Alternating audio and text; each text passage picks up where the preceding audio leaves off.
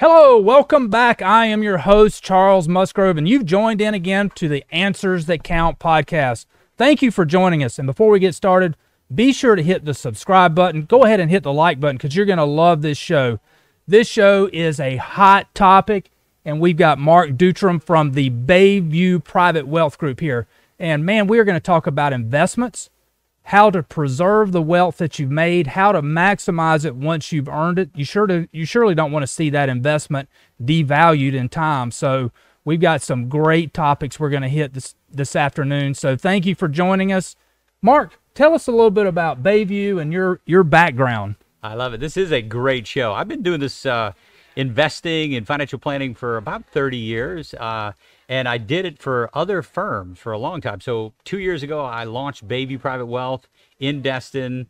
Uh, again, we were a very large firm. Again, we had over 400 clients, and we just decided, hey, we're gonna we're gonna service no more than 100 families. That way, we can have deep relationships and uh, again do estate planning, financial planning, investments, everything for just a select group of families. And we, we couldn't be happier. I mean, it was the best one of the best things I've ever done. Yeah, that that is. Uh, you know, you mentioned when when uh, financial managers they tend to get big and then they lose focus on working with the individual client. And it's a very personal relationship because people's money and their investments it's very personal to them and they want to make sure they're taken care of.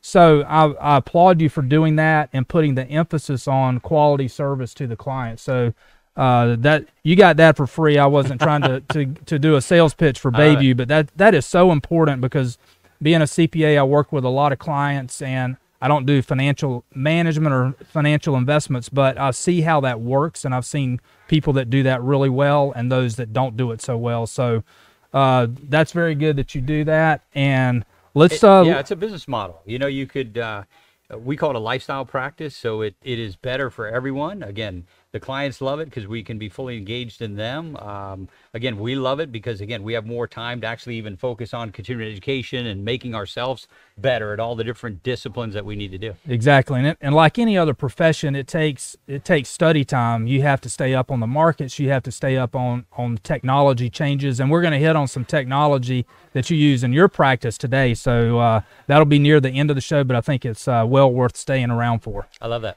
I love well, that. good. Let's. Uh, let's get started with some slides. We got some good slides and uh, efficient markets hypothesis. So, what what does that mean? I mean that that's not something that you created. That's not a uh, a terminology that that you or I created, but that's been around for a while. I know, and not one that's used in everyday uh, language, right? You don't pull that out at a party or something like right. that. Say, hey, let's talk about efficient market. Um, no, I, I guess in its simplest terms, is it means that all of the data is already reflected in stock prices. So, you know, again, there, there's probably, I think, uh, $600 billion change hands every day wow. in the stock market. So, all the buyers and sellers, it's almost like uh, when you're betting, you know, it puts uh, equal uh, people on e- both sides of, right. the, of the trade. Right. So, stocks then are already efficiently priced with all of the collective data you know, you go into the market with a lot of research. I go into the market with a lot of research.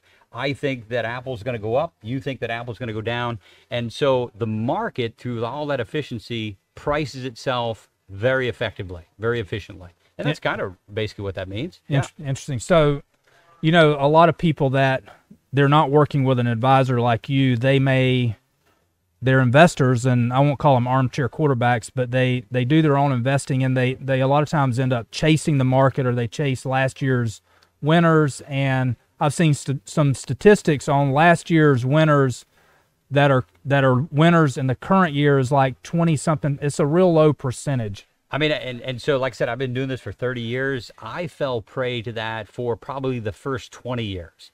I'm an optimist. You could probably know that from hanging around me for any period of time. But yes, I would say that I could, with a crystal ball and with, again, the pros. So even like you said, money managers, mutual funds, ETFs, those guys, their ability to add what's called alpha beat their benchmarks. Right. Very low percentage. And so as a matter of fact, if I hire one looking in the rearview mirror that's done well in the past, his likelihood of, of exceeding that and doing it again is even further decreased. Wow. So there's professional advisors out there that are doing the same thing. They're buying people based on past performance only to have you. So I didn't get to benefit from that, right? The performance they they experienced was in the past. Right. I bet buy them now, and then subsequently they underperform. And yeah, I mean that's not a good recipe for my money nor your money. Right. Yeah. So the better model is to have some some index or some formula driven allocation of your money Uh, and it, not to give away the the the juice that's going to come at the end but that's really where we're driving to right No, yeah. Well, so we tell people, and again, I, I teach people um, that if you don't know what you're doing, the best thing you could do would be indexing, right? Because now you just buy the market and you remove the things from the market that uh, can steal returns. So wrong guessing, Right. Uh, turnover, uh, higher taxes, additional costs, right? So those things would be eliminated in a index type of performance. Uh, and then, like I said, what we do is we make the indexes smart. So we add some what we call factors to our or to our portfolio. So don't don't try to outguess the market and that kind of goes with chasing what's happened in the past don't try to guess it if you're if you're not a even some of the professionals i guess they probably there's some of those that even guess as well or they chase last year's winners Yeah, like you said, historically you'll have maybe 20% of uh, what we call active managers, the guys that are, are trying to outwit the market with security selection and timing the market. Uh, their likelihood of winning, again, is very low. And so even the ones that do win, you would say, hey, let's follow those guys around. Their likelihood of repeating it.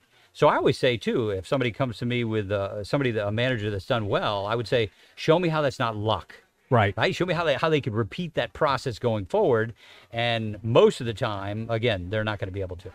You know, we were talking about this uh, before we started recording, but there's a lot of there's a lot of focus right now on mon- the government putting money into the into the economy. I mean, we we've seen Yep. just in 2021 there's uh, the 1.9 trillion dollar uh, they call a stimulus plan for for the uh, COVID-19 that went into the market in January or February.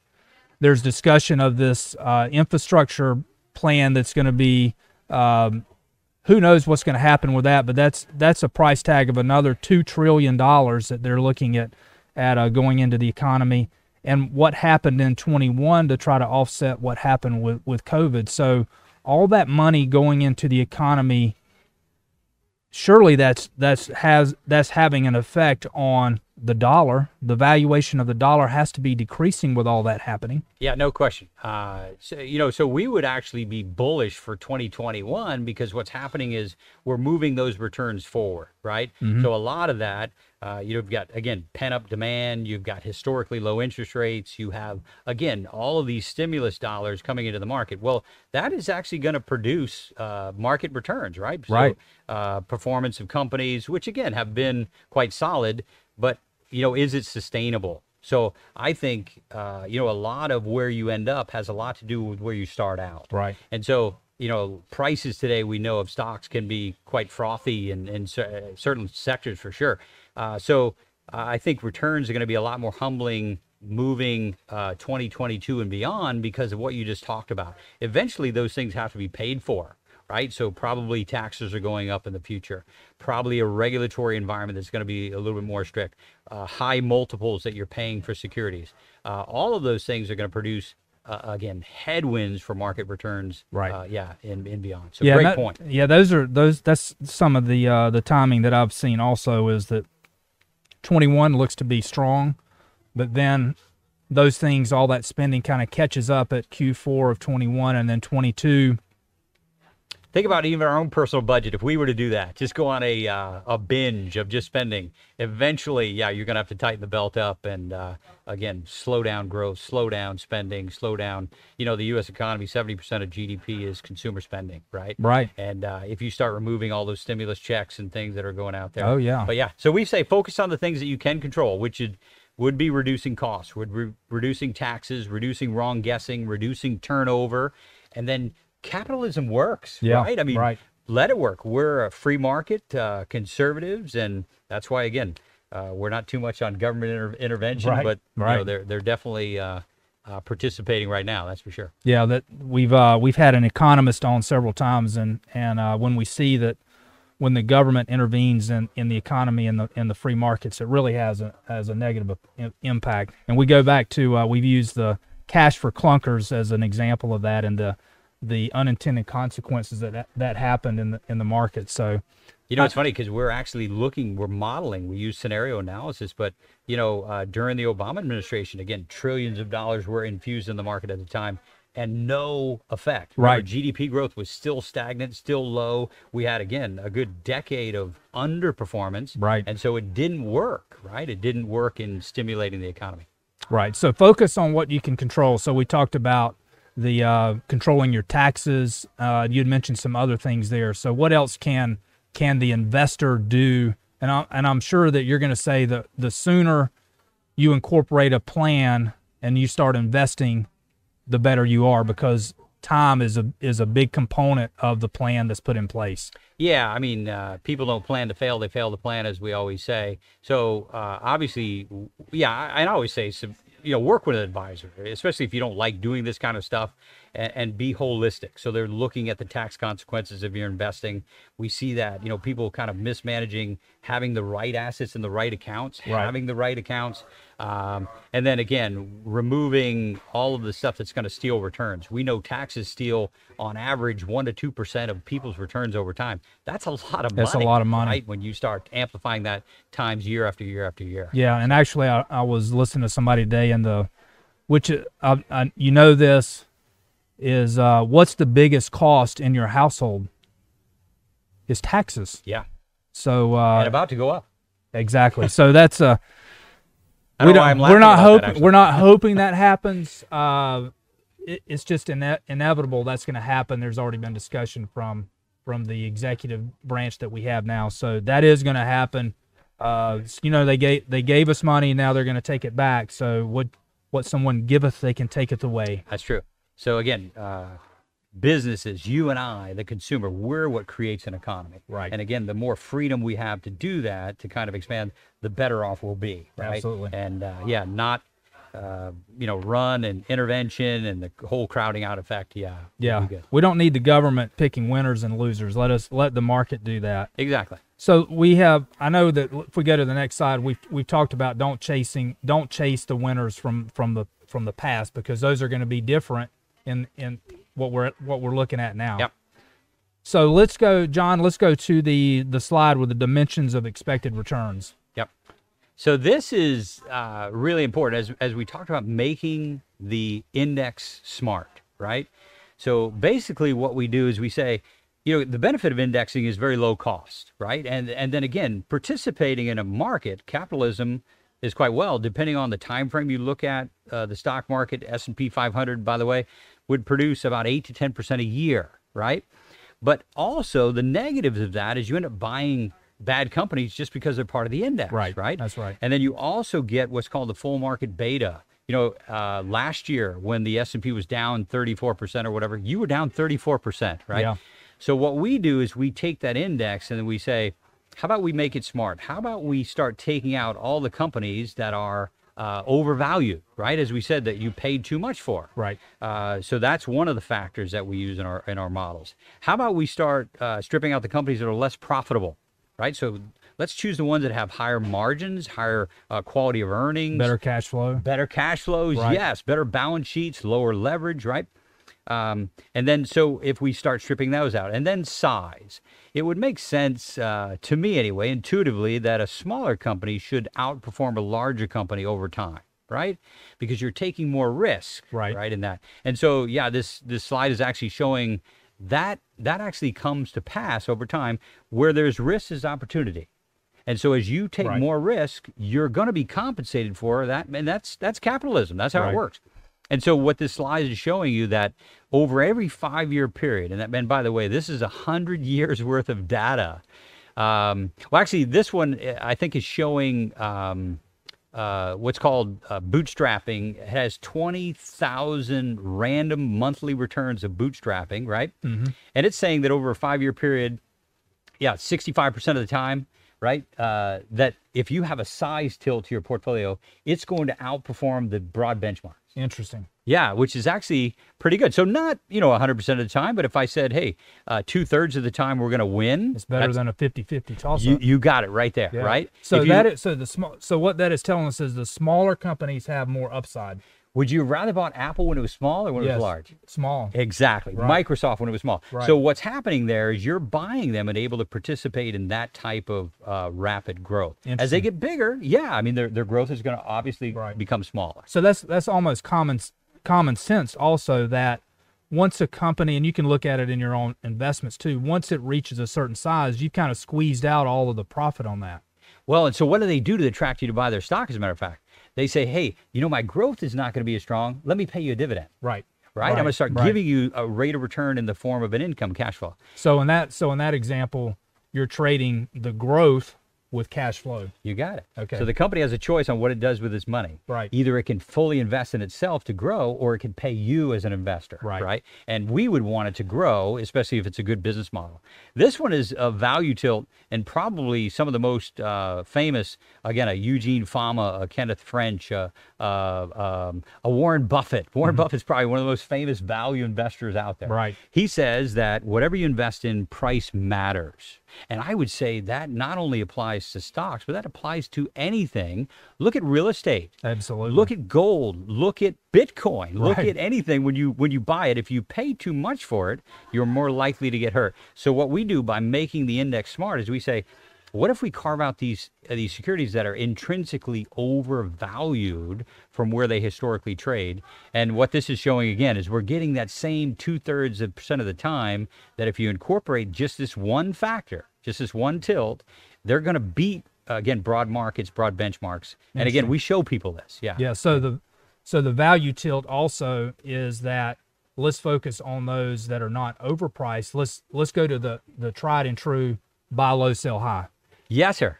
Well, and a lot of people, if you had two funds, and, and people confuse this, but you could buy a growth fund or a value fund. Right. True. Remember, the growth fund, he doesn't care about price. Right. He's buying a sector, a, moment, a momentum, uh, some type of, uh, uh, uh, yeah, trade that's actually happening. He doesn't care. The value guy says, yes, price matters to me. And so I'm not going to overpay for a security. And that's what we tell our clients. We don't want to overpay for securities in the portfolio. So what we're doing right now, we're going through the different components of building this index. You got it. Okay. Well, or making the index smart.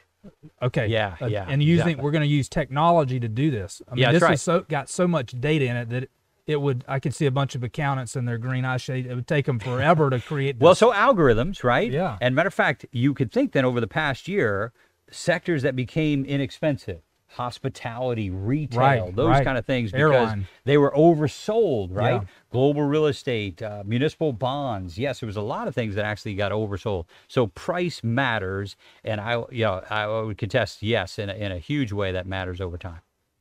The next one would be profitability. We kind of talked about a little bit, but um, and again, if you looked at two companies that made 10% last year, how would you know then what's the best one to pick? Well, then you start going to, like you said, the income statement and the balance sheet. Right. Which one looks more attractive from a margin standpoint, from a quality of earnings? Are they doing any off balance sheet, you know, Right. kind of kind of thing? off balance sheet risk. Um, and so profitability, uh, actually, there's a shorter period that it covers because remember, people's books were not as open as they. True. So That's you don't right. have a hundred years worth of data, but you've got a, a pretty long period of data that says if you paid attention to profitability, it is going to reward you again almost 90% of the time over a five year period. So is that the last uh, factor that we're going to look at? Well, we're keeping it at like a 50,000 foot view, Right. but we do different things in fixed income. But this is an integrated. So this is saying if you take all, All of three of those. those, Charles, Right. right, and you incorporate them by making the index smart, this is saying 90% of the time over a five year Wow. period, you're going to actually beat broad benchmarks. That's, powerful. That is so powerful. So I mean, we can't give people 100% of the time guarantee, but I mean, and a matter of fact, we have gone through periods recently where this did not prevail, right? And then people would guess, "Wow, hey, is this still gonna?" But now, I mean, it's it's it's outperforming in a huge fashion. And of course, we don't have enough time on the show to kind of dig into all the data, but it's it's it made me double down. But here's the important part of that, and, and we talked about this b- before the show started, is the time horizon that, you know, people that are near retirement, they don't want to go all in and be on the and hit the bottom of a market drop and they don't have enough time to recoup. Let's say it's a 20 year. I mean, we're looking at five years, not 20. That's right. Well, that's a great point Yeah. because if you're buying into the market today and you have a very short time horizon Right. and you paid very high prices for the securities, again, through what's called regression analysis, you can tell what your estimated returns are going forward. That's why we said we're much more conservative on or humble on the returns going forward because if you pay a high price now, the probability of you having historically high returns going forward are not good. Right, Right. that's right. Yeah, that would make sense. Right. Um, so yeah, an integrated approach just in the equity side. We do something different in the fixed income side with with kind of uh, factor based as well. But yes, we're increasing the likelihood of success, which is the only thing that people care about. Is hey, give me a higher probability of succeeding Absolutely. in investing. And that's compared to the broad based indexes. That's right. Well, the indexes that these guys are up against, right? So yeah, if you're just equities as a whole, you know, is a growth guy beating a value guy? Is a large guy beating a small guy? Is a less profitable? Yes, sir.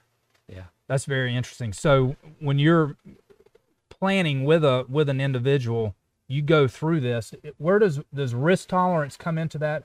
Absolutely. So, you know, we, we have probably 10 to 12 different models, you know, some goal based, some uh, age based, some risk tolerance based. Um, you know, people have to be able to understand what they own, right? Right, right. Uh, otherwise, you can't own it, right? If you're not. And then, like I said, we hope you actually get the philosophy because then, even during those periods, those 10% of the times where it's not working, you still have the conviction. Right. Because you go, hey, wait a minute, I know this works over the long term. Right. So even if I have a period of underperformance, what this chart is showing, yeah, trailing 12 months, right? You see that small cap value. So Charles, that's what I'm saying. That small box there that you see on the bottom left, right? Right. Should be the best performing box over time. Because number one, it had well, it has all of the factors kind of built into it. Right. That one just it doesn't have the profitability tilt, but it has the size and the value tilt, right? And so it's up 114% Wow. versus, you know, large cap growth, which again has done And that's one are- year. That's right. These are still great numbers. They're still Yeah. crazy to me when I look at that during a COVID. You know, Yeah, COVID was a I part was of that. So here's the if if you had the crystal ball, and maybe you did this, that when the market during COVID in March, when the market tanked, Yes, if you were sitting on cash when that happened and you just we did went it. all in. We did it. Uh, so actually, like I said, I even overweighted to that small cap category category because it was already underperforming going into COVID, right? We were already seeing a historical discrepancy between that large cap growth, small cap value space. So uh, yeah, and like I said, from uh, from that bottom again, it's up 114 percent, which is quite Wow. uh, quite staggering. What's important though is you might look at that then and say, that's got to be expensive now Right. right? So you say, hey, it's up 114. Yeah, that's the that's the fear now. Are we at the top of the market? Okay, so I think the next slide will show. This is interesting, right? So this is forward PE. Uh, everybody, remember when you're buying a stock, you're buying a dollar of future earnings, and you're paying a price for every dollar of future earnings. So what this is saying is, if you look at uh, bottom right hand corner, small cap growth, Right. That's saying you're paying 87 times a dollar of future earnings, Wow. which would be historically very expensive, Yes, right? right. Matter of fact, the, the market as a whole, the S&P 500, on average trades at around 16 or 17 times earnings is what you're paying as a fair value for that. So large cap growth, you're paying still 30 times a dollar of future earnings. But look at small cap value. Even after being up 114% trailing 12 months, It's still you're still paying 19 times a dollar of future earnings. And yeah, I mean it's uh they're still attractively and that whole so value attractive. section. I mean, it's Still certainly attractive. attractive compared to the growth. You got it. You got it. Wow. Yeah.